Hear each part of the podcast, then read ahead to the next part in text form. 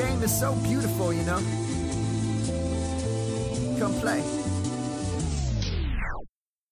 Flip the page, Dynasty is the newest rage. Maybe you've played, maybe you've made a trade. Paid list, and now these fish are all up on ya. I mean, you won three ships, they wish they had you. So this is it. You wanna learn the game. 101 pick when it hits, you feel no pain. Praying for the fantasy championship. Dynasty. Hit the books, kid. Read this pamphlet called the Dynasty o- Owner's Manual. It- it- it's automatic. D- Dynasty. It- it's automatic. Owner's Manual. It- it- it's automatic. D- Dynasty. It- it's automatic. And here are your authors Chris Allen and A- A- Adam. All right, everybody, welcome back. I'm Chris Allen of the Dynasty Owners Manual podcast, and we're getting again into the positional series, and we'll have a little bit more details on that here in a minute. But of course, I wanted to quickly hop in and introduce our guest tonight. And if you're on Twitter at any point and you're a part of the fantasy football community or even just the draft community, and you're looking for a few things, I'm sure you've seen this man's work come across your timeline. Uh, let's see, for instance, if you're uh, if you're part of gardening Twitter, this man's stuff has come across your timeline. Uh, if you're a fan of one of the best comedies to ever come across uh, our TVs in the last like couple of uh, couple of decades in terms of Scrubs, uh, you know this man might have uh, you might have seen this man pop up on your timeline. And oh, by the way, uh, if you like to bless the rains down in Africa, you might have seen some of his work as well. And I think, and maybe this might just be a minor footnote, if you're interested in quarterbacks and understanding and evaluating quarterbacks, and you might have purchased the rookie scouting portfolio uh, by the great Matt Waldman, uh, you would have seen some of his work in that as well. Uh, of course, we've got the great Mark Schofield on with us tonight uh, from Inside the Pylon. Uh, so Mark, of course, thank you so much for sitting down and talking with us tonight and taking some of the time to kind of give us your insight into quarterback eval. But how are you doing tonight, man? I, I'm doing fantastic, gentlemen. It's a blast to be with you. And I think, Chris, you kind of got the order right. I mean, it really is Garden, then Toto, then Scrubs, and quarterback. It is like the fourth on that list, I think, Right. the things that I talk about. And it really is probably the, the fourth most important thing. It's probably actually slid to fifth after Letterkenny, which is the new Canadian comedy I've been watching. So, I mean, look, i- i- if you want some quarterback takes, there's a lot of people out there that do such great work. I'm just one of, of dozens out there, but um, happy to be with you guys. I've been looking forward to this show, and I'm excited to talk some QBs. Absolutely. And of course, with me as always is my partner in crime, uh, Adam Wilde. Uh, so, Adam, let us know what, let the folks know what uh, they've got in store for them this evening. Oh man, thanks so much for joining us, Mark. So you have already listened to the first episode of our positional series with Matt Harmon by this point. So that covered wide receivers. Now we're covering quarterbacks. This one's the tough one. Um, next week we're going to be with Bob Long talking running back, and then we're going to get into tight ends. So four part positional series, and we really want you to leave these shows um, as close to an expert as you can get. I, we've done practical application for over a year now, and we've always harped on leaving the show able to do what we discussed in that episode. So the goal last week and the goal hopefully tonight is to let people kind of leave seeing what Mark sees essentially. And then when you go purchase things like the rookie scout portfolio, you can kind of understand what these people saw when they were putting all this hard work into their process instead of just saying, you know, I really like Miles Boykin because Matt Waldman really liked Miles Boykin. Now you know why, and you can go apply that to your own players. So this is really making us much better dynasty players. Right, and I think that's the that's the biggest key to all of this is trying to gain to gain an edge when it comes to understanding the the different facets of each position. And of course, Mark, just hopping right into it with you tonight. Um, I think that one of the biggest things that I'm starting to notice is just the the mountain of free data, the mountain of free information that we have out there. I mean, you yourself, I mean, you're constantly pumping out uh, great content in terms of uh, quarterback eval. I mean, I'm already seeing some some pieces from you on the upcoming class, the 2020 class, and whatnot.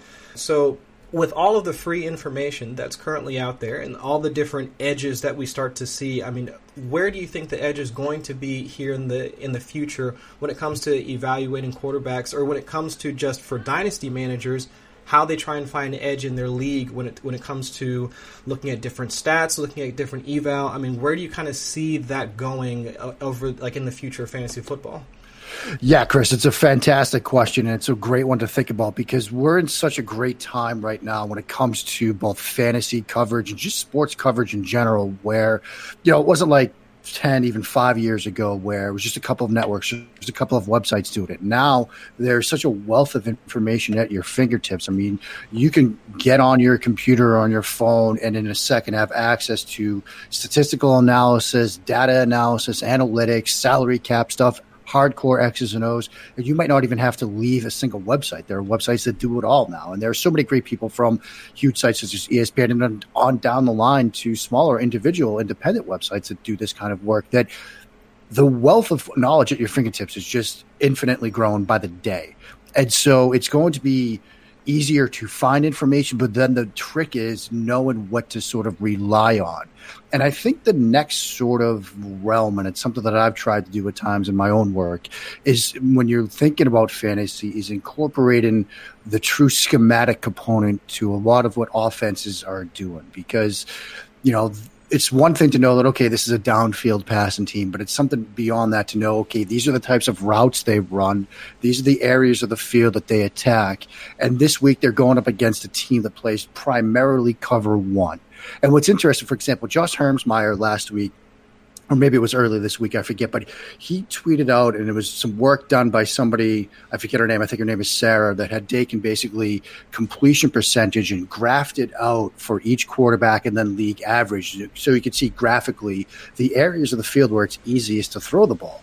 And Josh pointed out that if you look, it's up the seams. So if you think about a single high coverage where you have either cover one or cover three, you have that middle of the field safety and then the other two corners to the outside possibly up those seams, it's those are the deepest areas of the field where you actually had a decent completion percentage. And so that gets into the schematic component. If you want to attack the seams, what kind of coverages do you want to do that against? Well, single high coverages, you know, cover one, cover three, whereas opposed to cover two, you've got two safeties sitting in those seams. You want to find teams that will run those routes. And when they are playing teams that play cover one, cover three coverages, you want to go in on those players in that week. And so it's just yet another way to meld all the information that we have, taking the schematic component on both sides of the ball and applying it to the knowledge and how you construct rosters, both from a dynasty perspective to a redraft perspective. Thinking about, look, these are the teams that play these types of coverages. You want to get players that can attack that kind of coverages, and you want to draft players from teams that will run those types of routes. You, you kind of hit on um, week to week production there and some of the efficiency metrics that we're going to look at your uh, average uh, yards per target and things like that. But from a drafting perspective, since that's the kind of season we're in, is this also something that you're going to look on for overall offenses? Are we going to need to know the West Coast offense, the air raid offense, things like that to target in our drafts? Whereas, you know, instead of just players as of old. Yeah, I mean, I think you know, the first thing to sort of mention is it's hard to find a pure West Coast team or a pure air raid team or a pure, you know, air Coryell type system. I mean, you take, for example, I'm a Patriots guy. I host the Patriots podcast. I've done nerdy things like read their playbook and they're running West Coast stuff. They're running Coryell stuff. They're running air raid stuff. I mean, every team has a mesh concept. Every team has a three level stretch concept or a levels concept, or you know. So there are bits and pieces from playbooks. But I think you do, as a fantasy player, particularly in drafting season, you want to know the general underpinnings of each offensive coordinator's philosophy. Like, is he more of a West Coast guy? Is he more of a downfield guy? Because that's going to get you some insight into when the going gets tough, people retreat to what they know best. And so if you're looking at a guy that might be on a West Coast team, you know it's going to be a lot of short passes. So there's going to be a lot of catch targets, opportunities, and things like that. So if it's a PPR heavy league or PPR league, you might want to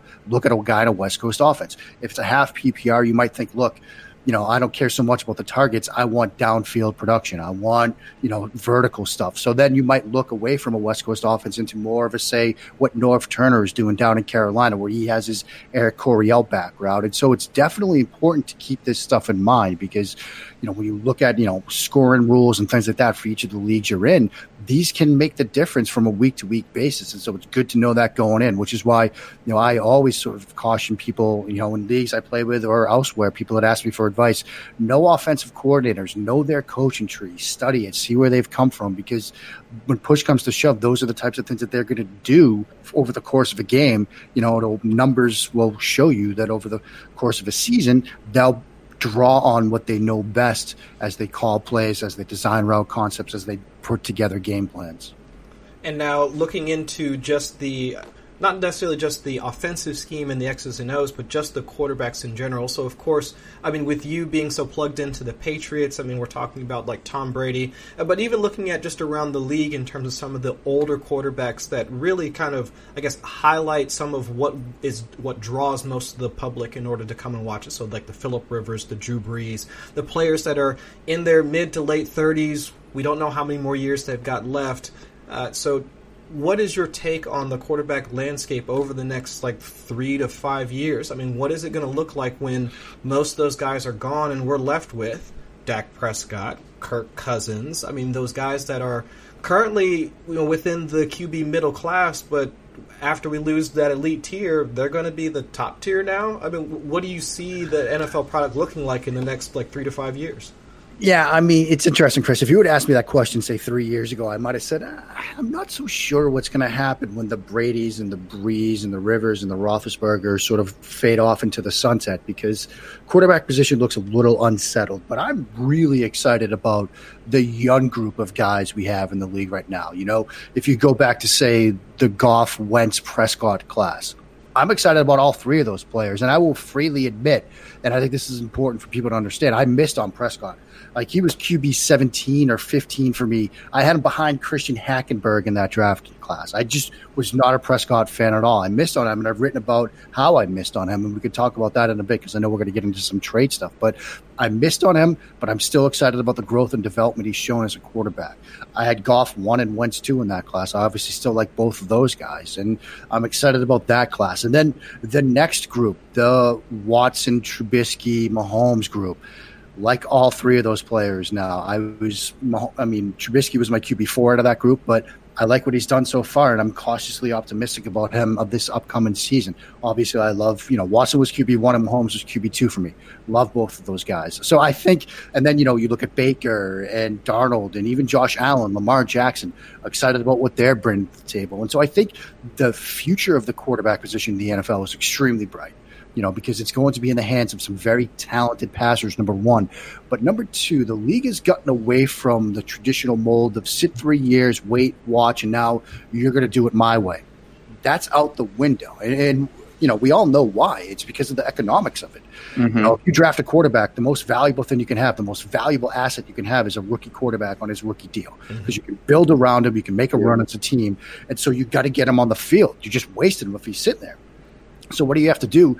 You have to cater to what he's experienced running, which is why we're seeing air raid stuff being run more, which is why we're seeing, you know, Sean McVay use the tempo that he does so he can still talk to his quarterback. They have to find ways to get these guys on the field and become capable quarterbacks right away. And so that's allowing these guys to get valuable experience. So this wave of quarterbacks that's coming into the league right now, they're going to be three, four years in, and they're going to have more experience than most quarterbacks had when they were three, four years, you know, say a generation ago.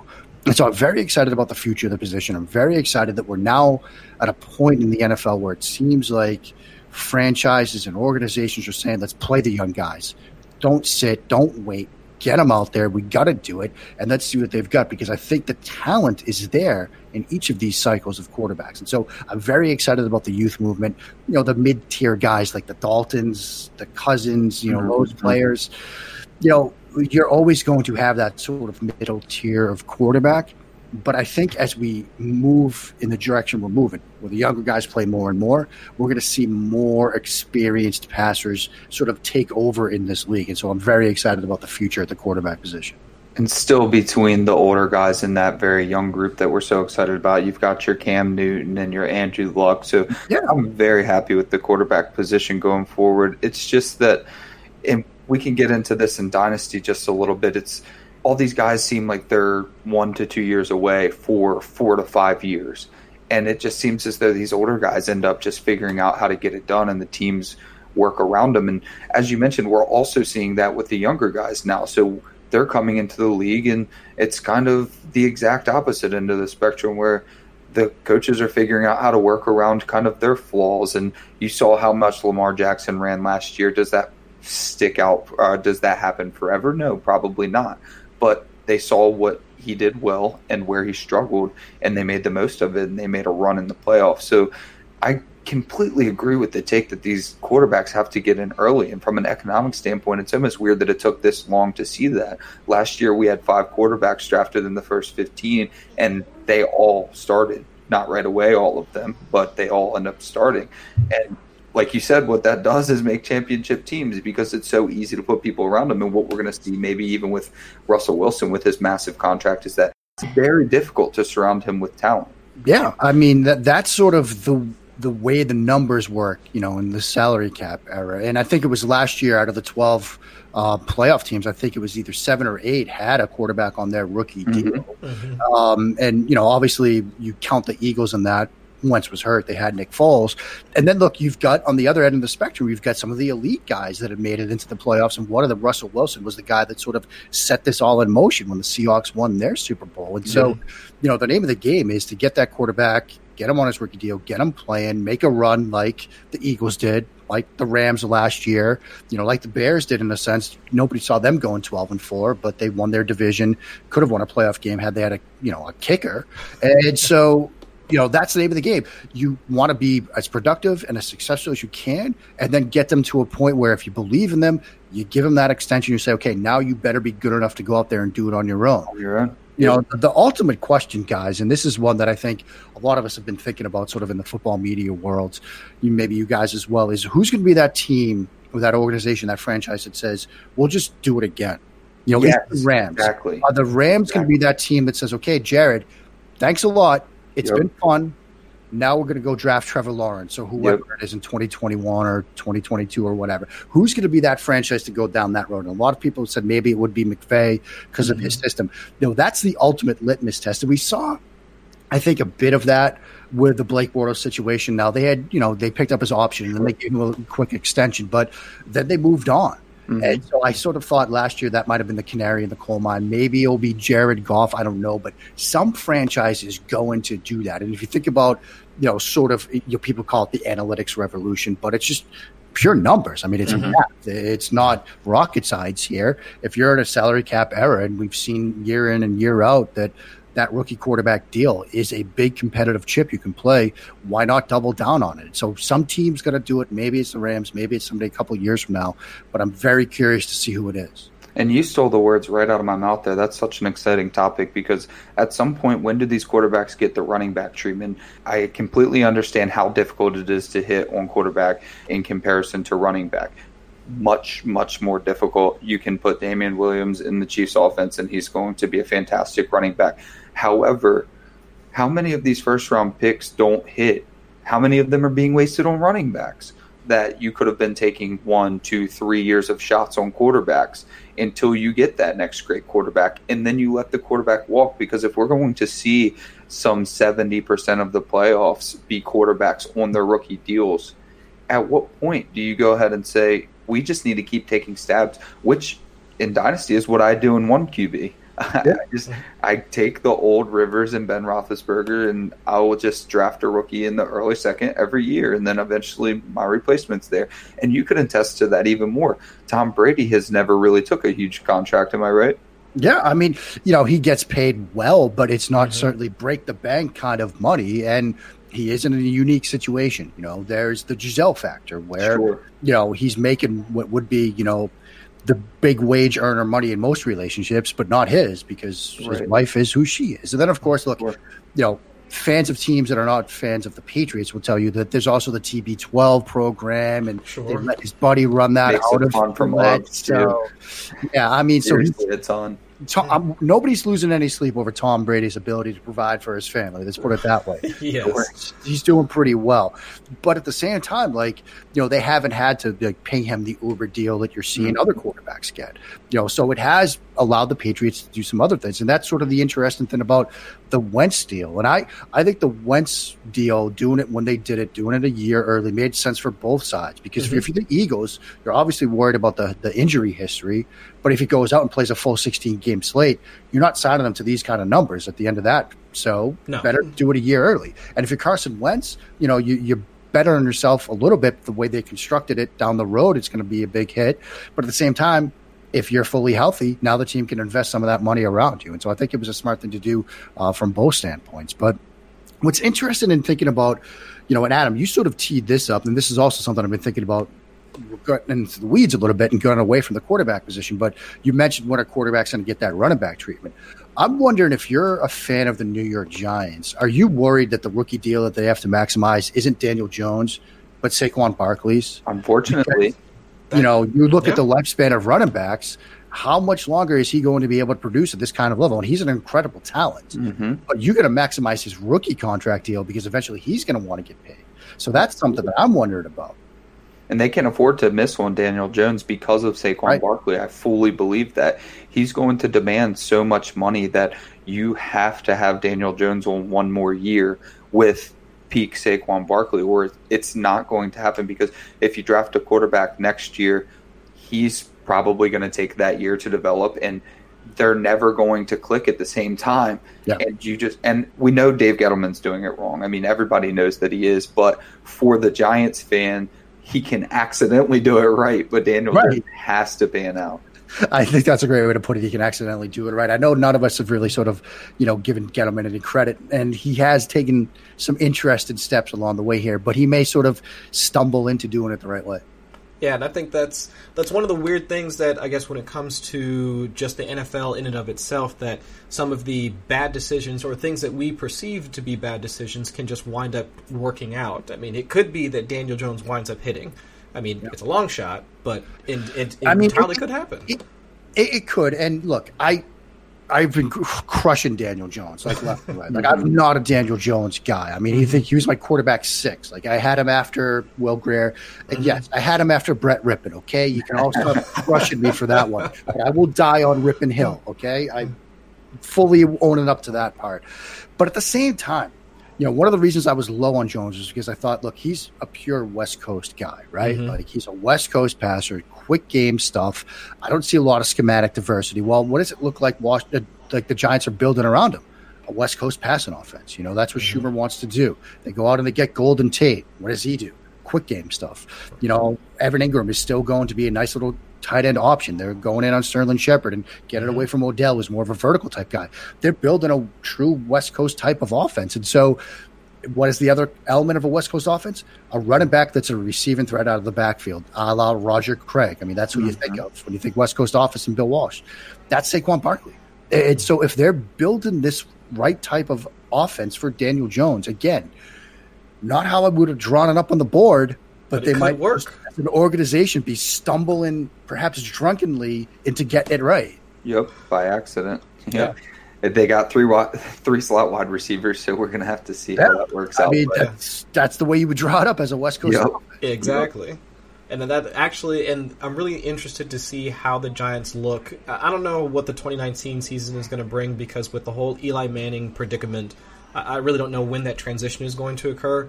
But once it does occur, yeah, I think the way that you've explained it, it does kind of, yeah, it does kind of how you would draw it up. I mean, in terms of the the components, the players, their styles, and how they maximize like what they can do on the field. That it kind of would look like that. It's just the way that they're the way they were selected, how much they're getting Mm-hmm. paid, that sort of thing. That just it doesn't match. But right. It, it, it sort of gets us to the whole like schematic component of all of this mm-hmm. because look, if Jones got drafted by the Panthers, say the Panthers moved up or Jones fell for some reason, I'd be like, this just doesn't make sense. Norv Turner's mm-hmm. a seven step drop guy. They want to put it downfield. And yeah, look, he incorporated some quicker stuff to, you know, inco- involve Christian McCaffrey as a receiver and do some stuff with Curtis Samuel, but the fit would have made sense. And so I just would have just been out there screaming, look, I hate Daniel Jones and this is as bad as it's going to get for him. Now I at least see a path where I can be proven in a sense right, but in a sense wrong on Jones in terms of my overall ranking because mm-hmm. this type of offense, it could work. Mm-hmm. And, you know, that's the, you know, that's the sort of hidden difficulty, or maybe it's not really hidden in evaluation, but specifically quarterback evaluation, is because you know I, I learned in, a sense from Dan Hatman over at the Scouting Academy, former Giant scout, former Jet scout, now does the Scouting Academy. He told me, you know, years ago that in all his years of scouting, he didn't see too many fights over, you know, grading players generally. Like there weren't a lot of debates over this guy's, you know, a third rounder or fifth rounder or whatever. Most of the fights came up in terms of identifying scheme fits for a player. And this is just by all positions, not just quarterback. But that's the toughest part of it. And remember, these are scouts that have access to the playbook, all the stuff right. you know the offensive coordinator wants to do. They can call up the offensive coordinator and say, "What routes do you want a wide receiver to run?" Like, so they have that information. We really don't. And so that's the like that's why I was saying earlier that I think that's sort of the next step in this entire process is tr- truly understand what teams are doing schematically, what they want players to do, what they're going to ask players to do, and then the schemes that they're going to go out to attack on the offensive side of the ball. And so with Daniel Jones, that's this sort of a litmus test for that because overall wasn't a fan of him. But if it works out in this West Coast system, that was the system that I and others thought he might be best suited to run. Mm-hmm. Now, let's talk about quarterback traits a little bit because we talked about Daniel Jones, and I'm sure we can talk about why we don't like Daniel Jones. Right. But when evaluating quarterbacks, there's traits like accuracy, which goes without saying, and something that we loved about Baker Mayfield. But even deeper than that, and something that I'm sure you're looking at, is there things like schematically, mechanics that you're looking at that you need before you can be successful in the NFL? And is there a level of uh, leeway that you give these guys because they are college quarterbacks? Right. And you know, again, through that Scouting Academy program, I was taught sort of the way NFL organizations do it. And we might quibble and say, you know, organizations aren't doing it right or wrong, but this is the way that they do it. And that's kind of how I've learned to do it as well. It's all trait based analysis. And then, you know, for every player, there's sort of g- general traits you look at athleticism, you know, play speed, things like that. Everybody's going to have some athleticism to them. Everybody's going to have some ability to play quickly, you know, physically. Um, but for quarterbacks, there are also position specific ones. Like for wide receivers, you'd have you know change of direction and you know catching ability, hands, catch radius, things like that. For quarterbacks, I mean, things you're looking at, you're looking at process and speed, you're looking at accuracy, you're looking at competitive toughness, mental toughness, mental process, and um, play speed as well. Um, but I think that there are some non-negotiables that you just have to have at this position to be successful. And the three that I've really identified in the time that I've been doing this, first is accuracy. Look, if you can't put the ball where it's supposed to be, when it's supposed to be there, you don't have a chance to play in this league. Like, mm-hmm. it doesn't matter how, how strong your arm is, it doesn't matter how athletic you are. If you can't put the ball where it needs to be, forget it. Like, what are we doing here? So, accuracy is pretty much one of the top ones on this list. Then there's processing speed. And this is one where, as you sort of teed up, Adam, there is a bit of a leeway process to it because I don't need to see a quarterback come in and be like Tom Brady and instantly whip his head through five different reads to all levels of the field and make the right decision. But I want to see some potential in that area because if you're a quarterback that can never get to his second read, or if you're a quarterback that can never diagnose a rolled coverage at the snap, again, what are we doing out here? You're not going to be successful. So that processing speed, that ability to decipher and diagnose what a defense is doing well into a play and then make the right decision with the ball, sort of the triple D's of processing speed, you got to have those. And then there's competitive toughness. And and this is a big one. This is how I missed on Prescott. I every 2 years I still have to do it for, you know, the 2017 class, but every couple of years I go back and look at my rankings on on quarterbacks. And uh, when I went back to look at Prescott's, I pulled out my notes. I'm a pen and paper guy, although I'm moving into spreadsheets this offseason, which is I'm an old man. I'm 42. Technology scares me. But I'm a old school pen and paper guy, and I pulled out my my binder on that quarterback class, and I flipped through all my Prescott notes, and I had it noted, you know, plus competitive toughness after his loss against Alabama, you know, hmm. because he battled into the fourth quarter. But I didn't value it enough. I didn't put enough weight in it. And then the next draft cycle, why did I have Deshaun Watson number one? His competitive toughness. You see him against Alabama again, you know, putting his body on the line, getting helicoptered by Reuben Foster and popping right up. and his teammates they wanted to play for him. It, it matters, and you know it's it's one of those you know mushy feely type of things. You can't really quantify it. I've been asked, can you quantify it? Not really. But the quarterback position is different. It's not like the others. It's not like wide receiver where it's a snap to finish type of thing. Can you run your route and catch the ball? With a quarterback, it's like huddle to finish. Or I was talking to Matt Williamson the other day, and he termed it basically, you know, film room to finish. Mm-hmm. Like there's so much that goes into playing this position beyond just the pure execution of a given play. You have to lead those around you. When you walk into the huddle, do all 10 sets of eyes look back at you or are they sort of looking at their mm-hmm. feet, at their cleats or at the grass? Because I can tell you, having been in huddles where I looked up and I had no sets of eyes looking back at me because they had lost faith in me, you lose games as a result. And so it's a critical component to play in the position. And it's one of those things that to quote Justice Potter Stewart, like you know it when you see it. Mm-hmm. Like it's kind of like pornography in that sense, I guess. Like you don't know what it is until you see it. And then, like for example, the most recent one I can think of, that Thursday night game, Jets Browns, in that stadium, how it acted mm-hmm. when number six came off the side. Mm-hmm. I mean, my parents, they're both huge football fans, and they they came over that next day. It was a Friday. They were going to take my daughter somewhere, and they said, "Look, you could just sense it. You could just feel it. it the energy in that stadium. It was like somebody turned a light switch on. Yep. That team, that city, they that were going to win. Stadium, they just knew when he came mm-hmm. in, they were going to win that game. Yeah, that's competitive toughness at the quarterback position. That's leadership at the quarterback position. And look, I'm a nerd. Books, tab, all these things. These are all coach and manual presentations from quarterbacks like you know coaches like Chris Petersen and on down the line and these are all notations where they mm-hmm. flagged and talked about competitive toughness and leadership. I know it seems silly to talk about, but it does matter at this position. And I know it's one of those things. And again, I try to straddle the line between analytics Twitter and X's and O's Twitter. I know that mm-hmm. there are sometimes at loggerheads, but this is one of those moments where I say to the analytics guys, like, look, like it, it does matter at this mm-hmm. position. I mean, maybe I'm still outdated, but haven't played it not to a good level. I was awful at it. I tell people I was the worst quarterback in all of college football the years I was playing, but it does matter.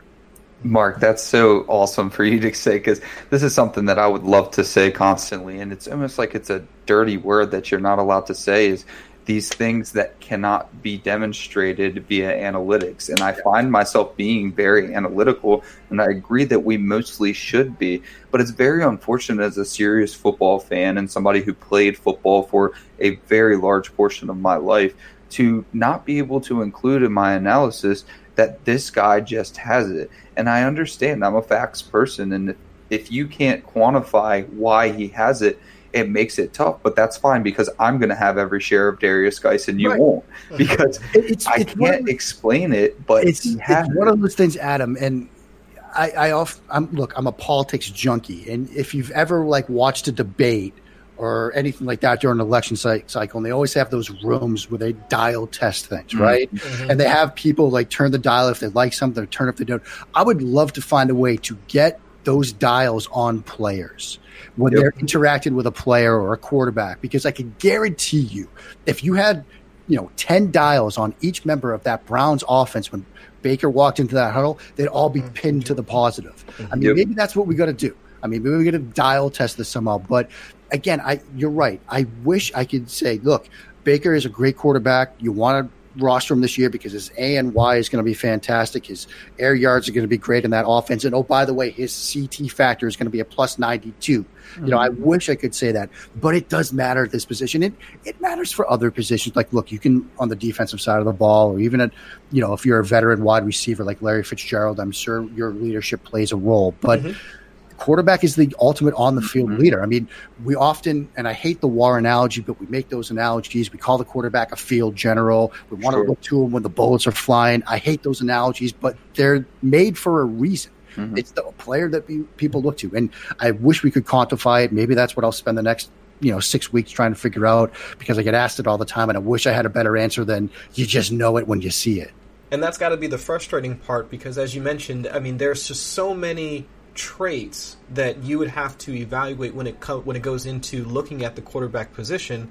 I mean, you could just go on and on and on. I mean, you just listed the you know the primary three, and we were just talking about, and we've just been talking about like a couple others that we feel to also be important. But again, they're not really measurements that you can take. You just see it, and it's like, oh, this guy can he exhibits this behavior, so we take that into account in our evaluations, and then we keep moving. So while the primary ones are things that we that those quarterbacks have to have, are there some ancillary uh, traits that I mean, if they can demonstrate it, if they show it, I mean, that's great, and then just kind of I don't know, it's just more or less icing on the cake for you. So something like I know like Matt Waldman, he like he harps on pump fakes a lot. I mean, yeah. I don't know like why that. Uh, for me, again, not understanding the position, why that's as important as some of the other ancillary things. But it's just, are there others? It, it, matters for Matt because if Matt could have a, an NFL in which all 32 quarterbacks were Brett Favre, that would be his ideal. That's the NFL one. Yeah, that's the quarterback he keeps talking about almost every time. Yeah, I mean, mm-hmm. look when when Matt over at the RSP a couple years ago had that summer series, he used to do these when he asked people to come on and write about a topic. When he had the team to defend the planet, which was basically sort of the space, you know, the space jam of football where you had to you could reanimate players, whatever, but you needed one great football team. You had to build it to beat you know this super alien race that was going to line up and play football against you. His quarterback was Brett Favre. Look, he was putting the fate of Western civilization and uh, this entire planet in Brett Favre's hands. I mean, I picked Joe Montana. He went with Brett Favre. So I'm just saying. Look, Matt you know, I saw some Brett Favre highlights today for whatever reason on NFL Rewind. I swear he looked just like Baker Mayfield. I mean, you can attest to it more, but there, it looked like the same thing. I saw Adam some of those tweets floating around yesterday because when you know Favre's Instagram got hacked and it said he was coming back. I yeah. look, I thought it was a Wranglers ad. I didn't think it got hacked, but yeah, I mean, a lot of people went right to the Baker highlights, and I got to say, I, I could totally see it. So I mean, I, I get why people were making those comparisons. You know, but you know Matt loves sort of the pump fake because it goes to an ancillary trade that I was just going to bring up, which is manipulation. And it's not a non negotiable, but it's one of those things that if you can do it, you are helping your team and you are helping your offensive coordinator. Because as a quarterback, if you have the ability to get a defender out of position, you're helping your offensive coordinator dial up plays. And, you know, if you think about, say, if people remember that week six game against Kansas City that the Patriots had, where the Tom Brady hit those two huge seam routes. What was he doing on that play? He was moving the free safety with his eyes and freezing mm-hmm. him in the middle of the field so he could throw a seam route, which is a cover one free safety. That's one of the things you got to help against. You know, if you look at you know other quarterbacks, take, take for example Dwayne Haskins. You know, he's great at moving defenders with his eyes. You know, and it's you know the free safety in the middle of the field. Everybody can point to that example because it's an easy one. But when you can get an underneath linebacker and cover one, that whole defender, and get him out of position, you're doing your job as a quarterback. And you know Haskins is great at that. Brett Rypien was great at that using his eyes. And so you know using pump fakes is a way to do that. And when you can get a defender out of position, get him to trust, you know, to go and turn his back on what he's been coached to do. You know, you're going to be able to exploit his secondary. And so manipulation, pump fakes, eye manipulation. Those are ancillary traits that I like to see. You know, people always talk about arm talent, and I think that's one of those things. It's more of a baseline. Like you have to have a sufficient arm to play in the NFL. You have to be able to make some of those throws that, you know, like the twenty yard deep out or the deep comeback or whatever it is. You got to be at least able to make those throws with sufficient velocity. And that's why guys like say a Cody Kessler or Kellen Moore never really amounted to anything because they just didn't have it. They didn't have that baseline velocity. Mm. I do think that, you know, I go back and forth on arm talent and velocity specifically, like and how much it matters. Mm-hmm. I, I, think that there is such a thing as a double edged sword when it comes to velocity, because while it can bail you out of some situations, it can also artificially create some bad situations for the quarterback himself. Because, you know, if you're always been able to rely on your arm to just throw it as fast as you can, it's going to get you out of jams. You're not going to develop the other things like processing speed because you'll just say, I can be slower with my reads because my arm is so great. Well, at some point your arm won't be as great. And you could see with Josh Allen this past season, there were times when he would be slow with reads mm-hmm. and almost throw interceptions. And it looks great on paper and it goes down for a completion, but he's going to get himself in trouble. And it was a similar thing that I had with Drew Lock. And so I go back and forth. I still view it as more of a, a baseline threshold than, than a, something you have to have uber arm talent to be successful. You know, that leads us to mechanics. And Patrick Mahomes is a prime example of this. I don't get on mechanics that much. I, I said it. I first said this when we were studying Mahomes. I don't have a problem with mechanics. They're not a problem until they're a problem. What I mean by that is remember how I framed accuracy. If you're putting the ball, you need to be able to put the ball where it needs to be when it needs to be there. If you're doing that, I don't care how you do it. I don't care what it looks like. And people were saying, "Oh, Mahomes, Mahomes is mechanics that are tear down and rebuild." He was still putting the ball where it needed to be when it needed to be there. So I don't have a hmm. problem with that. But take for example Mitchell Trubisky in that class who steps in the bucket a lot, flares open that hip, and it leads to some missed throws. And it still leads to some missed throws. I mean, guys, I wrote for Pro Football Weekly this past season. I watched every single throw that kid made. I can tell you, he's still stepping in the bucket and opening that left hip, and he's missing on throws as a result. That's when mechanics matter to me. If you're missing throws and it's because of mechanics, it's an issue to figure out. Sam Darnold, everybody was worried about that big loop to his delivery. Mm-hmm because he had the ability to make anticipation throws and get the ball out quickly anyway with a nice little release, it didn't bother me. And so I think mechanics, it's easy to sort of diagnose. Everybody knows how it's sort of supposed to look, but don't like miss the forest through the trees here. If a guy's got hideous mechanics, but the ball is getting where it needs to be when it needs to be there, don't worry about it until it's actually an issue. And you mentioned a couple things in there that I'm going to put together. So you mentioned Dwayne Haskins and you also mentioned processing speed. For anybody that hasn't seen the clip of him with Dan Orlovsky on NFL Network, that was phenomenal. And he is above average oh, yeah. uh, intelligence, in my opinion.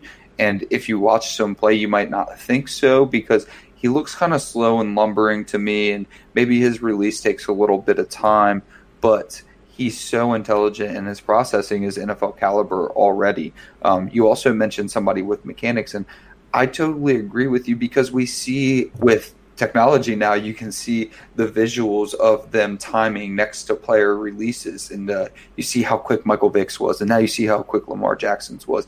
And i always found myself thinking how much does that really matter? I mean it matters for defenders rushing sure but that one second i, I don't know. I'd have to see that really uh, graphed because it seems to me as long as the ball gets where it needs to go with, as you said, solid velocity, that's what matters. It almost looks like you can watch the quarterback film without watching the quarterback at that point. If you just wanted to chart passes, you could almost just take the quarterback out of the screen and just watch how the ball went, where it went, how quick it got there, and then how much does it really matter what their mechanics look like. So that's excellent to bring up. Yeah, and, and to build off your point there, Adam, about Haskins, I mean, you know, one of my favorite plays. There are always plays that stick out to me during the course of a draft evaluation season that I just remember on a player. I mean, I can tell, I can still tell you some about Wentz or Goff or Mahomes, but Dwayne Haskins in his game against actually two of his games, both the Penn State game and the Purdue game, and this is why I liked Haskins was that competitive toughness because I remember watching that Penn State game live and then I charted it multiple times after the fact, but I thought they were going to pull him at halftime. Like he mm-hmm. struggled, he was missing throws, he was getting blitzed. He was getting battered back there. But he hangs in there. Urban Meyer doesn't pull him, and they come back and they win. That that Purdue game, it's on the road. It's in some elements. There's a bit of snow out there, and they're down by two scores throughout most of this contest. But in the fourth quarter, they're still down by like twenty.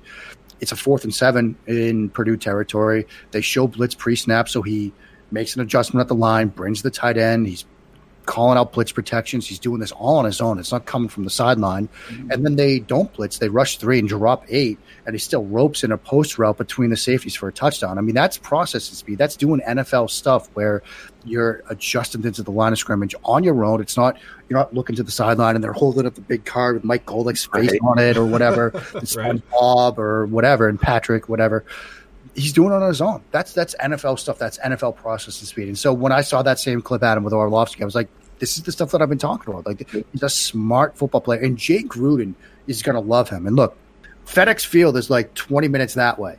This town is going to fall in love with Dwayne Haskins by this time next year. I mean, if Dwayne Haskins doesn't have a key to the city by three years from now, I will be stunned. DC is going to love this kid. I'm in Maryland as well, Mark. Um, oh, nice. Unfortunately, I'm no longer a Redskins fan, which sucks. I, mean, I love Dwayne Haskins, but um, it it's it seems to me we discussed this a little bit. It might be something we can get in real quick before we finish with the video, but it seems to me as though the Redskins have a tough situation, and it's going to be hard for Haskins' development because Haskins comes into a situation where I and many perceive that Jay Gruden is on the hot seat. However, they have Kelvin Harmon, Terry McLaurin, uh, Derrius Guice, Dwayne Haskins. H- how exactly is Jay Gruden supposed to succeed? And you said that he's going to love Haskins, and it seems to me as though he's going to have to consider his own interests a little bit and maybe push Haskins a little further than uh, than you normally would with a rookie quarterback because he needs to keep his job. Do you think that'll bode well for Haskins and processing so well, or is that going to put too much on his plate? I, I, think it's going to be a fine situation for him. He's a guy that I would have no problem seeing him start week one. I mean, because I think from the mental perspective, which is where so often you are worried about the young rookie quarterback, how much can they handle mentally? How much can you put on their plate? Because you know what NFL defense is going to try to do to him. I mean, I don't know. I forget who Washington plays week one, but if it is Haskins, you can bet that defensive coordinators kind of show him a bunch of stuff. But the thing is, Haskins, even with just the one year starting experience at Ohio State, he still handles things well from a mental perspective. And there was another play in that Purdue game where, again, they showed up a blitz look and then they dropped and he adjusted things like three different times over the course of one play clock. And then he missed what would have been a touchdown throw, but he did everything right. He is so on point mentally that I think that whenever he gets to the starting lineup, he's going to handle things just fine. And I think so. I'm really hoping that, I mean, because Ohio native, I'm hoping that that actually happens. I hope he does well. And uh, since he got paired with one of his wide receivers from college, I'm hoping that connection mm-hmm. maintains and helps him succeed. So I, am thinking that at the very least, uh, Washington is going to be an interesting team because you see that that transition that they're going to have to make with some of that new talent. I mean, very much, uh, very similar to what Arizona's going to have to do now with yep. their influx of new age talent. So I think both of those teams. I mean, I don't think that they're going to ascend as quickly. I, am more I'm more interested in Arizona than Washington, at least from that perspective. But at the very least, I think with that new age talent that's coming in, I mean, they're going to be very interesting to watch 2019 uh, and and beyond. Uh, but uh, so moving on from that, uh, so Mark, we're going to get into, I guess, the the meat of tonight's show, where we want to get your insight. Like we want to get, uh, you know, look through your eyes and try and see how you evaluate quarterbacks, like as you see them, uh, you know, through like charting and film study and things of that nature. Uh, so I've put together just a few quick clips uh, of some situations like with uh, particular quarterbacks, and I want, hopefully I can frame it correctly enough so that uh, you can see what we're talking about here. But the first one that I wanted to bring up is uh, actually just as Drew Brees because when it comes to dynasty, and we were talking about this earlier, I mean, when it comes to some of the older quarterbacks trying to assess their value and see like what they're capable of doing, well, when it comes to quarterback, it's not just about do they still have the ability to pass. I mean, there's still many other things that we have to worry about. So in this, uh, the first clip that I have is from 2011. I believe that well, obviously they're playing against uh, against the Falcons, but we can see some of the things that Drew Brees was capable of doing. And so from here, I mean, the linebacker has almost a free release, like into the backfield. Drew Brees is almost he can easily sidestep it, and he's able to run away, reset his feet, and then make the pass downfield. I mean, it just looks like vintage Drew Brees. Right. I mean, yeah. I mean, there's just I, I believe he what this is to is that Marques Colston? That might be or no, uh, Robert Meacham. But either way, I mean that's the but that's the type of play or quarterback play that we came to expect from Drew Brees, like when he was I mean lighting it up with Jimmy Graham, Marques Colston, and guys of that nature. But now, if you right. fast forward to this past season, much of what we saw, I don't know if it was necessarily I don't want to call it a, a breakdown or anything like that, but we did start to see the fact that age is starting to get to him.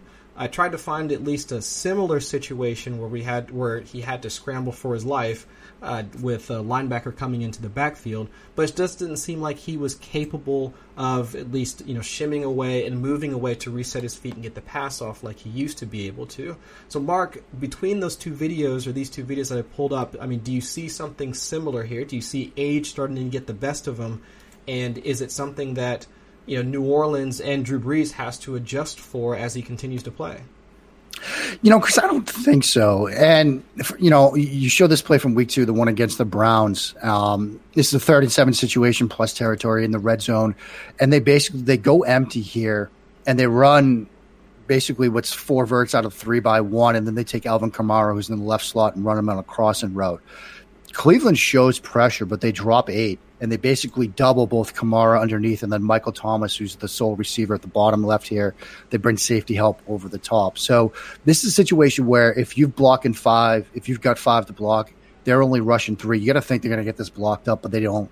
They use sort of a tackle end exchange up front. Myles Garrett gets free, and Brees doesn't really have a chance.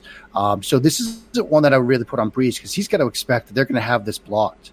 You know, and the other factor is, look, they bracket out Alvin Kamara underneath. They bracket Michael Thomas with safety help over the top. He doesn't even have anywhere to go to throw the football. Mm-hmm. And, and and thinking about Brees and sort of some of that his, his athleticism that he still has. You know, I think of Week Seven. This was a game on the road against Baltimore, and late third quarter, I think they were facing a third down near midfield or so.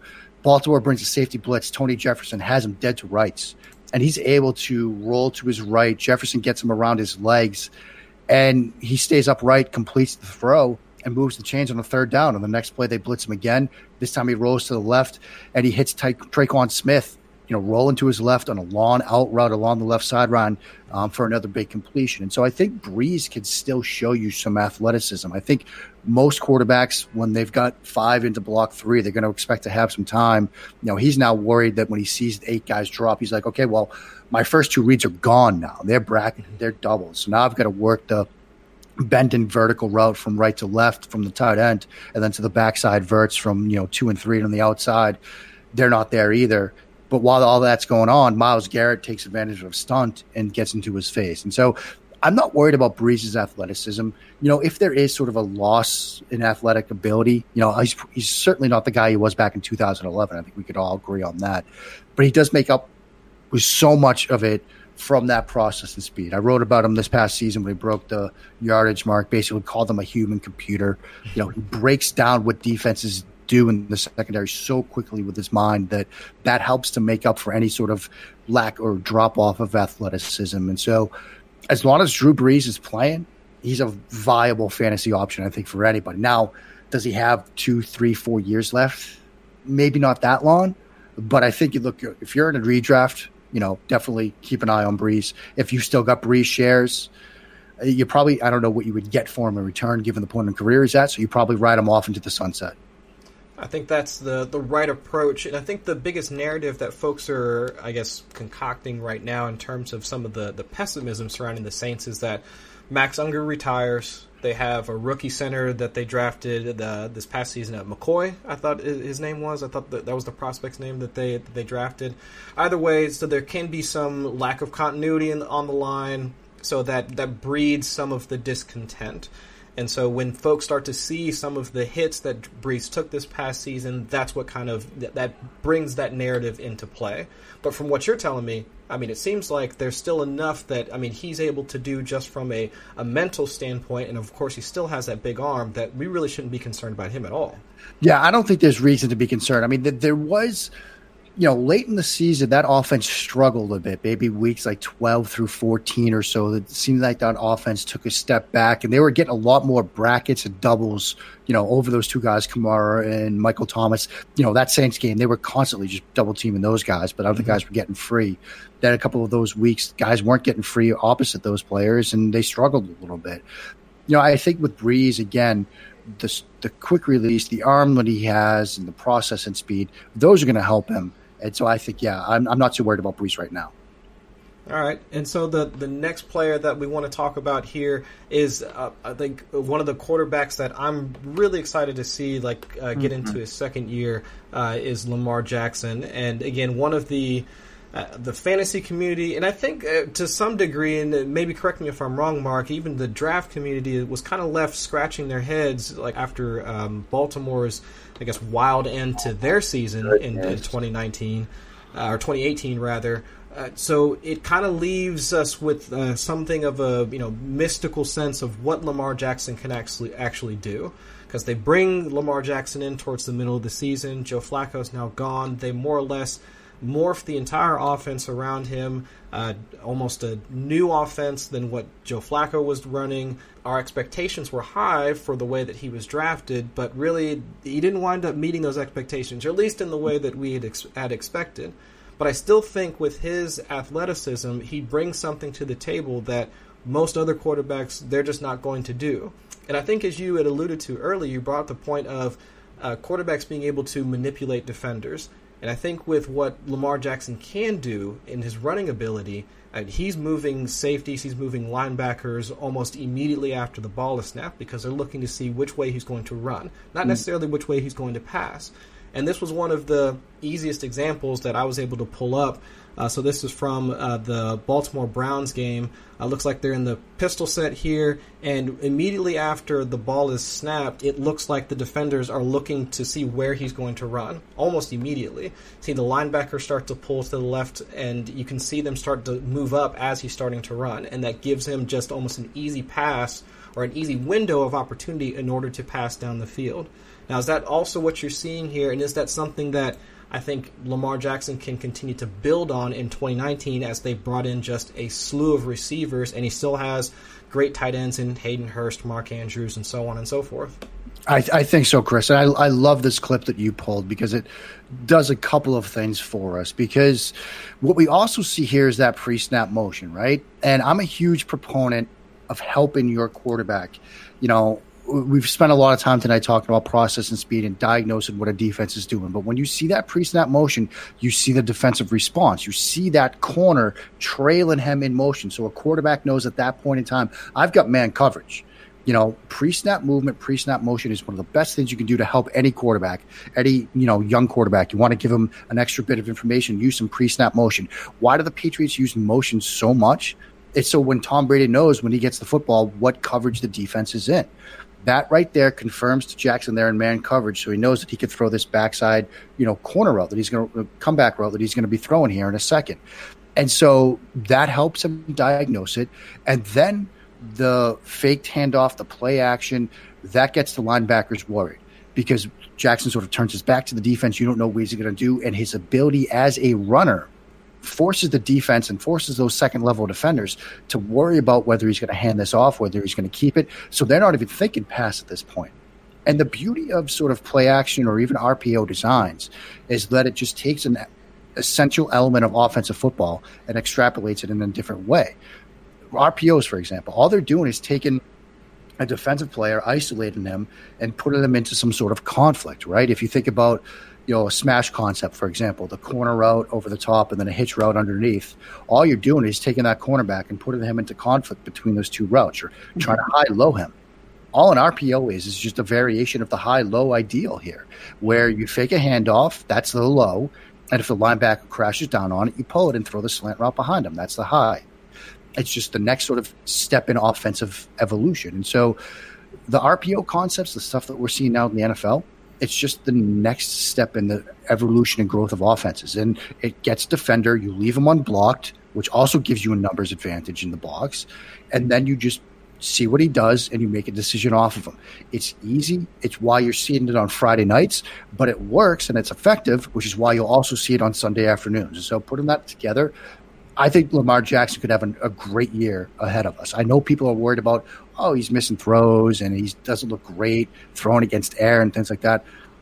It, it's June. Don't worry about stuff like that because this time last year, Patrick Mahomes was throwing a ton of interceptions in minicamp and OTAs, and he was going to have a 30 interception season. Well, they were telling him to push the envelope, see what you can get away with, and then you'll know what you can and can't do when the, once the games really count.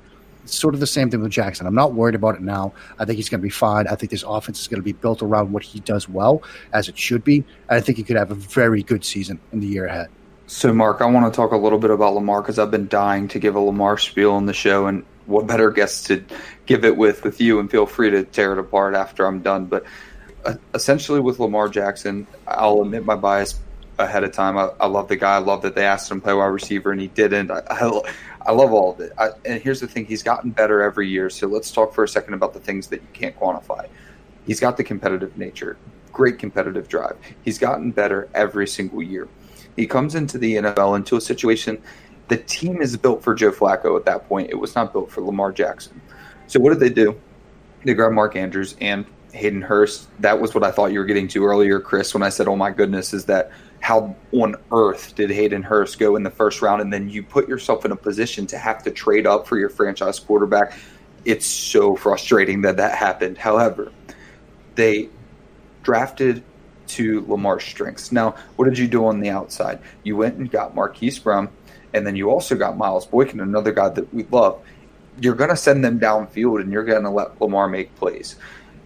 Accuracy is something that we're going to have to worry about with him.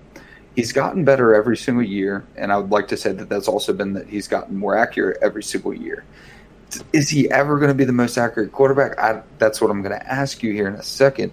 But it's almost like he's in his own category because you laid out a rule earlier that accuracy is going to be so important with these quarterbacks. And you can have all of these other things, but if you're not accurate, it's not going to happen for you.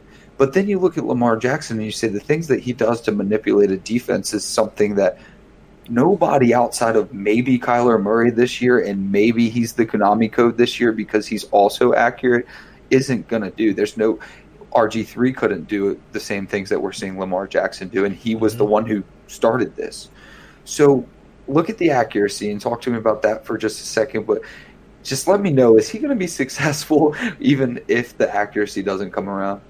I think he can still be a successful quarterback, both from a fantasy perspective and an X's and O's, wins and losses on the field perspective, even if the accuracy doesn't fully round into what you might hope for. And the reason for that is, you know, when they drafted Hollywood Brown, you know, what's one of the best things that Hollywood Brown did last year was sort of scramble drill situations coming out of the slot when Kyler Murray was making something happen in the offensive backfield.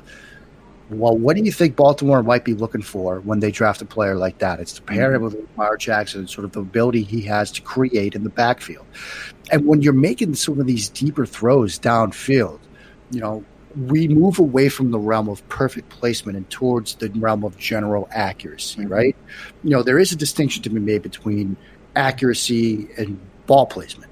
Like if you're running a West Coast offense, you need the ball to be put on the right shoulder, the right hip, and the right spot to generate yardage after the catch. And that's fine and well and good for throws from, you know, five yards behind the line of scrimmage to 15 yards downfield. Mm-hmm. When you're talking deeper throws downfield, like if you're throwing a go route 35, 40, 45 yards downfield and you put it to the wrong shoulder, I'm not going to grade you negatively as a result when I'm studying the quarterback because I don't care. At that point, I just want it catchable. Mm-hmm. And that's what Lamar is going to be able to do you know, when you get these broken plays and suddenly, you know, Hollywood Brown is streaking downfield, I don't care if he throws it to his back shoulder. I just want it to be a catchable ball. And I think that's the kind of stuff that he's going to deliver. And I do think that, you know, all the stuff about Lamar's accuracy, I think he's still a better pocket passer than he's getting credit for. Mm-hmm. And if you look at, you know, you take their game against the Chargers in the playoffs when they get down by two scores and they had to throw, and everybody at M&T Stadium knew that they were going to be a throwing team they looked like a pretty competent offense when he was asked to throw the ball. And so I think yes. where was that all season? That was fantastic. Yeah, all game. As a matter of fact, where was it all game before they were put in that situation? Right. so I think if if you now have a situation where he's the starting quarterback, period, full stop. It's mm-hmm. not Joe Flacco's offense. It's going to be an offense for him. He's going to mm-hmm. have an entire offseason in the system. I think he's set up to succeed. And so I'm not so worried much about his ball plays because of the splash plays. I think will still be there, but I still think he's an accurate enough quarterback that he's going to be successful. And it seems as though the 10 yard out is so inaccurate that he's almost, you're right, getting double and triple counted for negative accuracy. But if you look, I mean, I'll, I will go look at the charted passes if somebody's done the work on it. And the 10 yard out for him is horrendous. Yeah. Uh, so don't run it. Right. Right. And who's left that's really going to be running that that type right. of Willie Snead? I mean, yeah. that they drafted for his strengths and I love the Ravens as an organization. I think they are one of the very few competent organizations, and as I alluded to earlier, took the two best quarterbacks. I mean, I bet you that the Ravens would probably admit that N'Keal Harry was a better all-around wide receiver than Marquise Brown, but he did not fit that offense whatsoever. Right. I'm not mad at that pick at all, as much as I love N'Keal Harry because of that. They picked the best player for that offense to help Lamar Jackson, and I think that they're going to do very great things together. Yeah, I think they will too. And you know, the thing to sort of remember with the Ravens and sort of how they've constructed this offense is going to be a lot with the tight ends. And so you're going to be throwing crossing routes. You're going to be throwing those types of routes. You know, because you know I, I know that there was the sort of offseason PFF Cian Fahey war over Lamar Jackson, which I did not wade into, partly because I'd only be able to read half of it. But that may, you know, if a guy can't throw a particular route, don't throw it. Like don't put it in the playbook. Like you know, this is how we sort of started the show talking about how teams are now in a realm where they're going to structure the offenses around what the quarterback does well. What are some things he can throw well? Slants, swings, quick, you know, speed routes, crossing routes, and then stuff down the field. That's kind of what Lamar Jackson's strengths are as a passer. So tailor the offensive route concepts to that. If you're if you wanted to draft a quarterback who can throw a great ten yard out, well, then maybe you should have drafted a Josh Rosen in that class, or maybe even a Josh Allen. But you drafted Lamar Jackson, now build the offense to his strengths. And we've talked about what those are as a passer. Right, and I think that actually, and this is a, a, wonderful segue because the uh, many of the routes that I was uh, looking at when I was charting uh, Marquise Brown in uh, when he was still with at Oklahoma, those were a lot of the same types of routes that uh, that he was getting from Kyler Murray. He was getting some of those drag routes across the middle as Kyler Murray was able to weave in and out of the backfield as he had defenders coming at him. So a lot of the same route concepts that Marquise Brown was uh, was using in college I mean, they play to the same strengths that Lamar Jackson was capable of uh, capable of doing that he showed in twenty in 2018. So I think that that pairing is just, I mean, an absolute perfect understanding of what your quarterback is, what he's capable of doing, and if you want to maximize his talent on the field, then you get the receiver that meets those specifications. And they went out and they did that perfectly. And now uh, the last quarterback that we want to take a look at tonight was, in fact, Kyler Murray, because I think, as I mentioned earlier, the Arizona offense, another one of those offenses that now has this massive influx of new age talent. I mean, they've got, I mean, the Cliff Kingsbury, so they got him, they gave him the keys to the car, and he basically, he's now completely overhauled the entire offense. I mean, we now have, I mean, the, the air raid offense is now, that's become like the big buzzword now, like throughout the entire, like, NFL community. Everybody's saying air raid, four wide receivers, five wide receivers, however many pass catchers you can pack onto the field at one single moment in time, and we'll just have Kyler Murray just run the offense and do whatever. But I think as much as everybody is, I guess, geared towards all of these, you know, 650, 60 passes a game, or at least that's the dream, that's not all that Kyler Murray can do. That's not all he exhibited at Oklahoma after coming in right behind Baker Mayfield. So with that, I mean, one of the videos that I pulled from the uh, from the Orange Bowl when they played against Alabama somewhat uh, highlights some of that. It's almost the what we saw with Lamar Jackson in the previous video we were looking at in terms of manipulating the defense and looking at what he can do as a runner. But then we forget, oh yeah, by the way, uh, Kyler Murray is one heck of a downfield passer. And uh, so, looking at this, so one of the routes that uh, you can see the deep route, you can see him actually, Kyler Murray just I mean, just sliding by the defense and then keeping his eyes downfield, and then you see the fact that he's able to just hit that deep ball, hit the receiver in stride. But Mark, what other things do you see when you watch some of the plays that Kyler Murray is capable of doing? You know, it's funny, Chris. In this draft season, I was tasked over Pro Football Weekly to assemble the perfect quarterback, right? So it's one of those mm-hmm. things you see the graphics, you know, whose whose arm, whose head, whose heart, whatever. And I even to tried to unskew the scales a bit, incorporated some traits like manipulation, competitive toughness in it. I think of the 15 or 12 categories, I think like eight of them were Kyler Murray, you know, mm-hmm. because he's, he's just, you know, I've been studying quarterbacks for a while now, both professionally and just recreationally, just thinking about the position. And he's a rare talent that I don't think we've seen in a while. And that throw, just encapsulate, encapsulates just how ridiculous he is because on the run, I mean, he's on almost he's on almost a full sprint towards the line of scrimmage and just uncorks this throw to the back of the end zone right. with almost a flick of the wrist. It's just ridiculous. Like the human body shouldn't be able to do that, but it's that baseball background. It's similar to Mahomes and. Before anybody screams, I am not making a one to one comparison of Patrick Mahomes and Kyler Murray, but that's an incredible throw that is derived from his baseball background because you have to, as an outfielder, make some throws from ridiculous platforms, sometimes running full speed. I mean, think about a situation where, you know, tie game, bottom of the ninth, potential runner on third base, and you're going to make that tag up throw from the outfield. Well, how do you do it? You start deep, you catch the ball, you throw it running forward. I mean, that's what he's doing right here. He's throwing out somebody at home plate who's trying to tag up, but now it's on a baseball field and in the playoffs against the closest thing you'll get to a professional defense in the college game, Alabama's. Mm-hmm. And so he's an incredible talent. The thing that sticks out to me about Kyler Murray, there's a couple of things. He's got an incredible arm. We see it here, but his touch, his touch on throws like the corner route, which is perhaps the toughest route to throw in football. It's among the best in this class.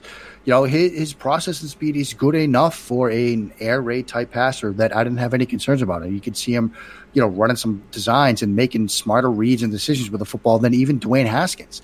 You know, I I never wrote the piece. I wanted to write a piece about the two of them running mesh Y sit, where you get that sort of curl route over the top of the mesh concept, and he's making the right reads, and Haskins is struggling with that. And yeah, you know, they're more of an air raid team, so he's more familiar with it, but he's making the right reads with the ball. A thing that is critical to understanding Kyler Murray and why I was so high on him. People were worried about the size, the frame, the longevity, the durability. Again, the baseball background. I can't tell you guys how many times I was watching him and seeing him give up, sacrifice yardage because he knew I could try to make a cut here, but I might get blasted. So I'll just slide or I'll just duck out of bounds. And yeah, I miss out on a chance to hit a home run here, but I'll get back to the huddle under my own power. That's huge for him when he gets to the NFL because he's going to have to do that. A lot of quarterbacks, you know, how did Carson Wentz hurt his knee? He was Running. diving. He was running the football, mm-hmm. 6'5, 245. He gets hurt as a runner. And if people can look it up on film, go watch the RSP film room I did with Matt the night before his senior year started. And we watched his, you know, junior year championship game against Illinois State. And what did we say? We love the aggressiveness. He can't do that in the NFL because Carson Wentz is going to get hurt. And that's what happened. Mm-hmm. But Kyler Murray, he knows how to take care of himself and protect himself. And so I think that's going to help him. And yes, we can't overlook the fact that he is what I call an angle eraser. His touchdown run against Army.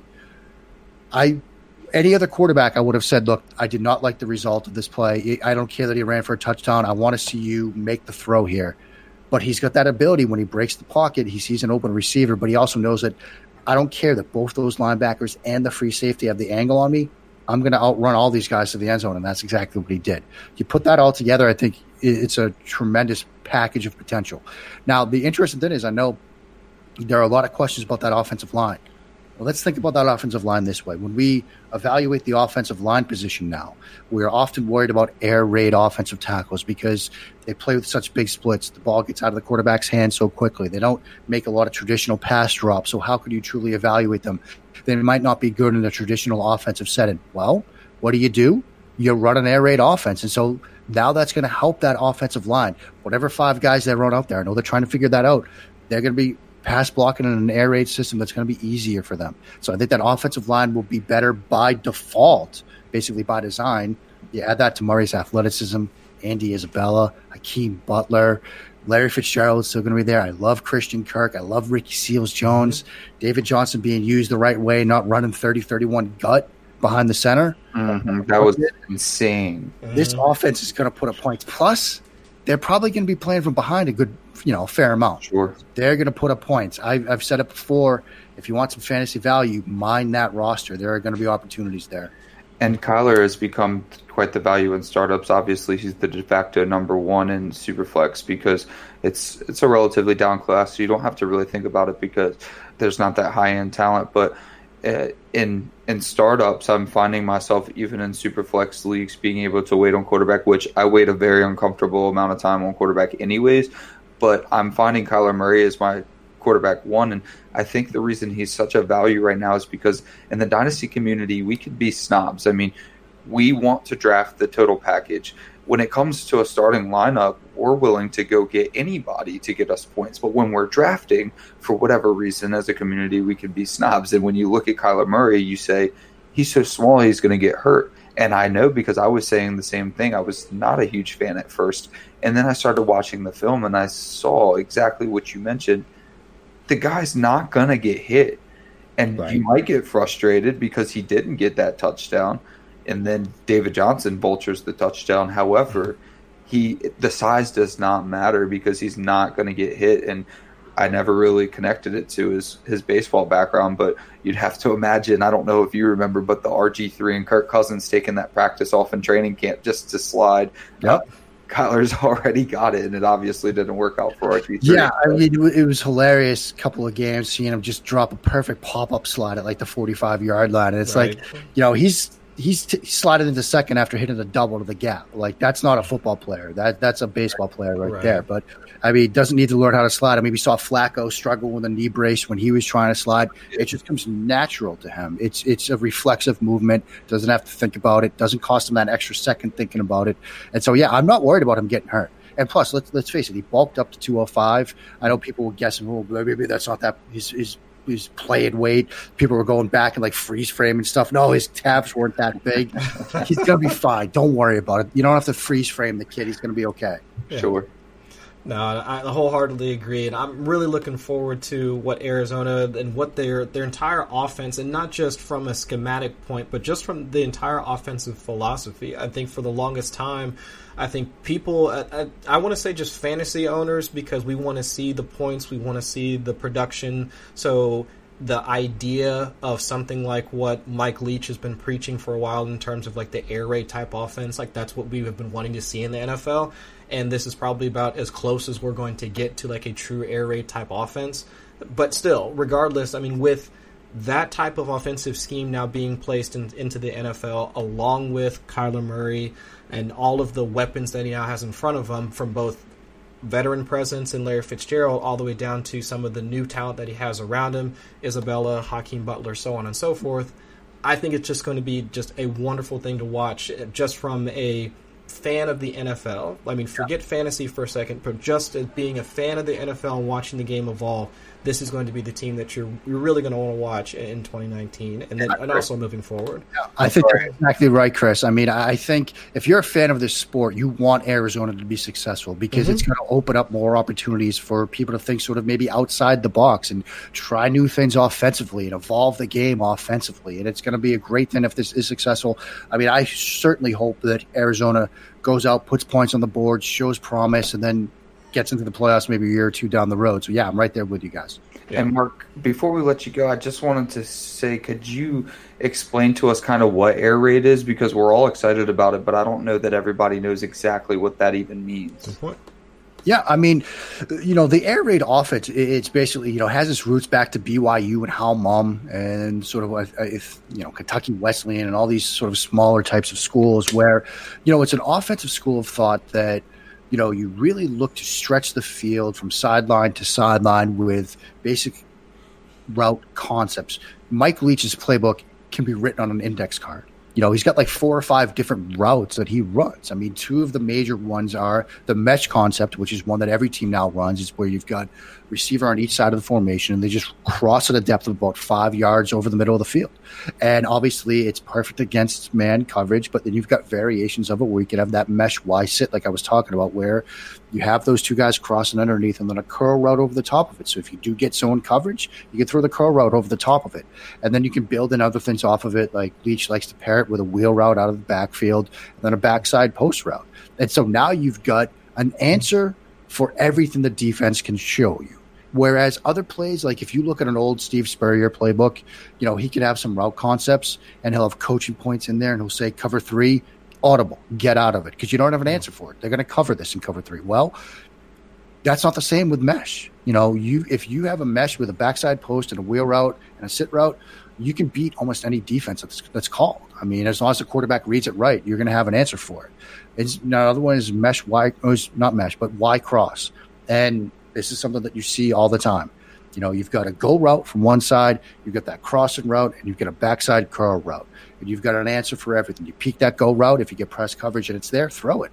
Otherwise, you work the crossing route, which should be there versus man or zone. If not, they somehow take that away. You got the curl route. And you see on all of these, I'm talking about things and I'm working through progressions. And that's the thing about the air raid offense that I don't think people quite understand. And I wish I could take credit for this.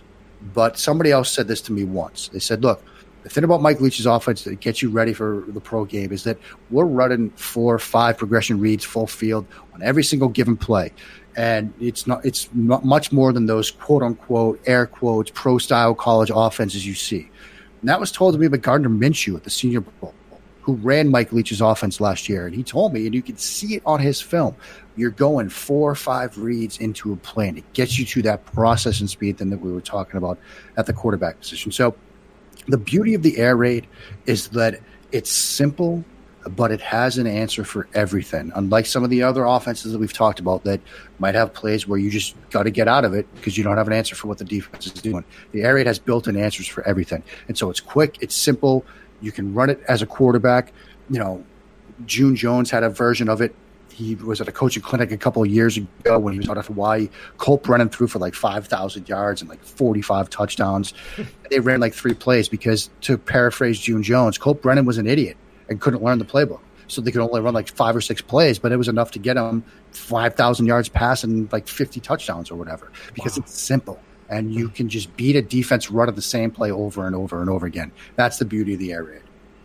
And that's just that blows my mind that something that simplistic is something that can be uh, that can provide so much I guess offensive efficiency and just that level of effectiveness. And it just again I'm, I'm hoping that it one I want to see it applied to the NFL. And two, I really hope that it's executed well enough that these concepts, this evolution of the NFL, is something that we can all, both the fans, uh, fans of the NFL, and people that are still kind of stuck in there, you know, have to run the ball on first down, those types of ways. You know, I'm, I'm hoping that can kind of you know show them the light in terms of well, there are other ways that you can play this sport that that we so much enjoy. But the other thing that we do enjoy is you, Mark, you taking the time to come and sit down and give us some of your knowledge and helping us kind of see from your perspective you know how we can better evaluate both the quarterback position and just offensive schemes from an X's and O's standpoint. But before we get you on out of here, uh, we wanted to give you a second to one tell us about any upcoming work that you might have coming out,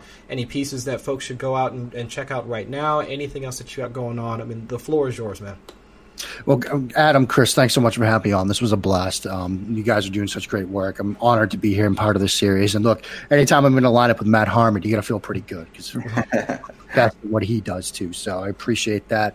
Um, easiest way to follow me is on Twitter at Mark Schofield. Um, I will pump for a second one piece. It's a piece I wrote over at Pat's Pulpit about Bill Belichick, Iowa State's defense, and the future of defense because we've spent a lot of time talking about the air raid. Mm-hmm. You should look at the Big 12 and what they're doing to stop the air raid. And one way is that sort of 3 3 5 defense that Jon Heacock has implemented over at Iowa State, where they have basically a full time third safety and if you watch the Patriots like I do, you will see a lot of times last year they ran something very, very similar. And so that might be the next wave of defensive football going to this sort of 3 3 5 or 3 2 6 like the Patriots did with that Joker type safety player they used, Patrick Chung, who, who sometimes he's playing a deep third, sometimes he's down there at a middle linebacker spot. So I'm looking for more teams to run stuff like that. So you can check that out over at patspulpit.com. Absolutely. I'm hoping folks go in and check that out. And actually, since we are stuck on the Patriots for just a minute, um, so I know you had to have seen the uh, Tom Brady's Instagram pic earlier that, that released today. Saw he was uh, throwing passes to a wide receiver that uh, I'm hoping everybody knows and loves, so one of my favorites. Uh, so I just wanted to get your quick take, though, on the situation. So I'm, I'm hoping at the very least he gets reinstated.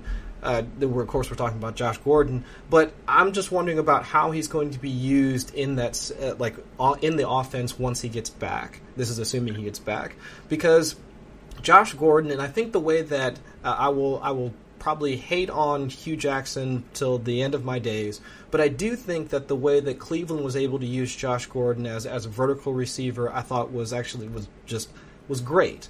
But it seemed like from at least from from my perspective that the Patriots seemed to be one of those like uh, short passing that dink and dunk that type of offense for I would say the let's say the back half of the season. So is that something that Josh Gordon will have to become for that offense, or can you uh, do you think Tom Brady can still hook up with him down the field? No, he, he will still be, you know, and there were times where they did use him on sort of hitch routes and things like that, but a lot of what he was running was more vertical stem based routes where it was hitches, goes, posts, and digs, and slants as well. And that, those were kind of the routes that they were using Josh Gordon on. He was extremely effective at running of those. And I'm envisioning a Patriots offense down the stretch that has – Demaryius Thomas as one boundary receiver, Josh Gordon as the other boundary receiver, N'Keal Harry at one slot, Julian Edelman in the other slot. I'm envisioning that type of offense where, you know, we spent as Patriots fans so much time and energy worried about how they were going to replace Rob Gronkowski. Are they going to draft one or two tight ends? Are they going to trade for a tight end? Are they going to trade for Kyle Rudolph? They're going to replace Rob Gronkowski with receivers. They're going to use N'Keal Harry and you know as a replacement for him in Sparts. And again, how we started this this show talking about how to attack defenses up the seams. Right, that was one of the things that Rob Gronkowski did so well was run seam routes. You look at Super Bowl 53, they ran Hoss wide juke three straight times, which is a mirrored route concept, hitch, seam to both sides, hitch, seam, and then juke route is that option route over the middle from Edelman. They had Gronkowski, his last catch. I just did a show over at Locked On Patriots, revisiting all of the games. I just did the Super Bowl show, which is going to come out tomorrow. My eyes teared up when I heard the audio again of Gronkowski's last catch. It was on a seam route.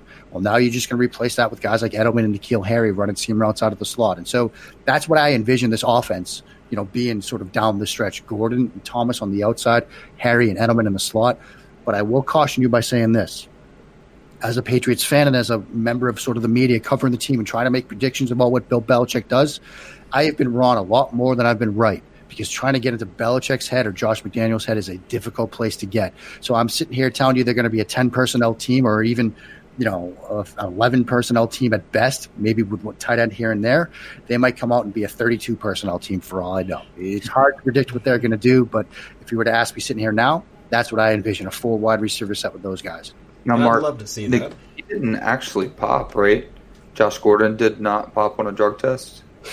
No, he took himself out, but the rumor is that if when he asks to be reinstated that there's going to be a suspension. So maybe he did. It's still sort of murky. Mm-hmm. But my understanding of the situation is, you know, he sort of sidelined himself, and it was because he had failed one. There was a report that he had. Mm-hmm. Um, so I assume when he decides to come back, more will more light will be shed on that, and we'll probably learn. Okay, he's got flagged for something again, and there might be another suspension. But we'll just have to wait and see. I certainly hope he comes back because he was a, you know, in that middle stretch of the season, you know, the game against the Bears, the game against the Vikings, he was a big part of what they were doing offensively. He looked great against the Chiefs too. I mean, I thought that was he was a hell of a player. I mean, he was a hell of a piece of what they were able to do in order to get over the hump. Of course, Rex Burkhead sealed the deal. Actually, I take that back. It was probably Dee Ford that actually sealed the deal in order to get them to win. Exactly. But uh, yeah, I digress. Uh, but again, thank you so much, Mark, uh, for joining us this evening. Of course, I'm, I'm, if people aren't following already and they're listening to this podcast, stop listening to this podcast and then go follow Mark and catch up all of his work. But of course, for I mean, Adam, do we have anything for the folks before we get on out of here tonight? Yes, Mark, from a fellow Marylander, thank you so much for joining us tonight. And thank you, listeners, for joining us for the second installment of the positional series where we've just discussed quarterback. We've got running back with Bob Lung left, and we're going to finish up with tight end. Please like, comment, rate, retweet all of those great things at Dynasty Manual on Twitter, and you can find me at APWILDE. Thank you. Absolutely. And so for Mark, for Adam, I'm Chris Allen. You can find me on Twitter at Chris Allen FFWX. We thank you all for listening, and we'll catch you all next week. for the fantasy championship. Dynasty. Hit the books, kid. Read this pamphlet called the Dynasty Owner's Manual. it's automatic.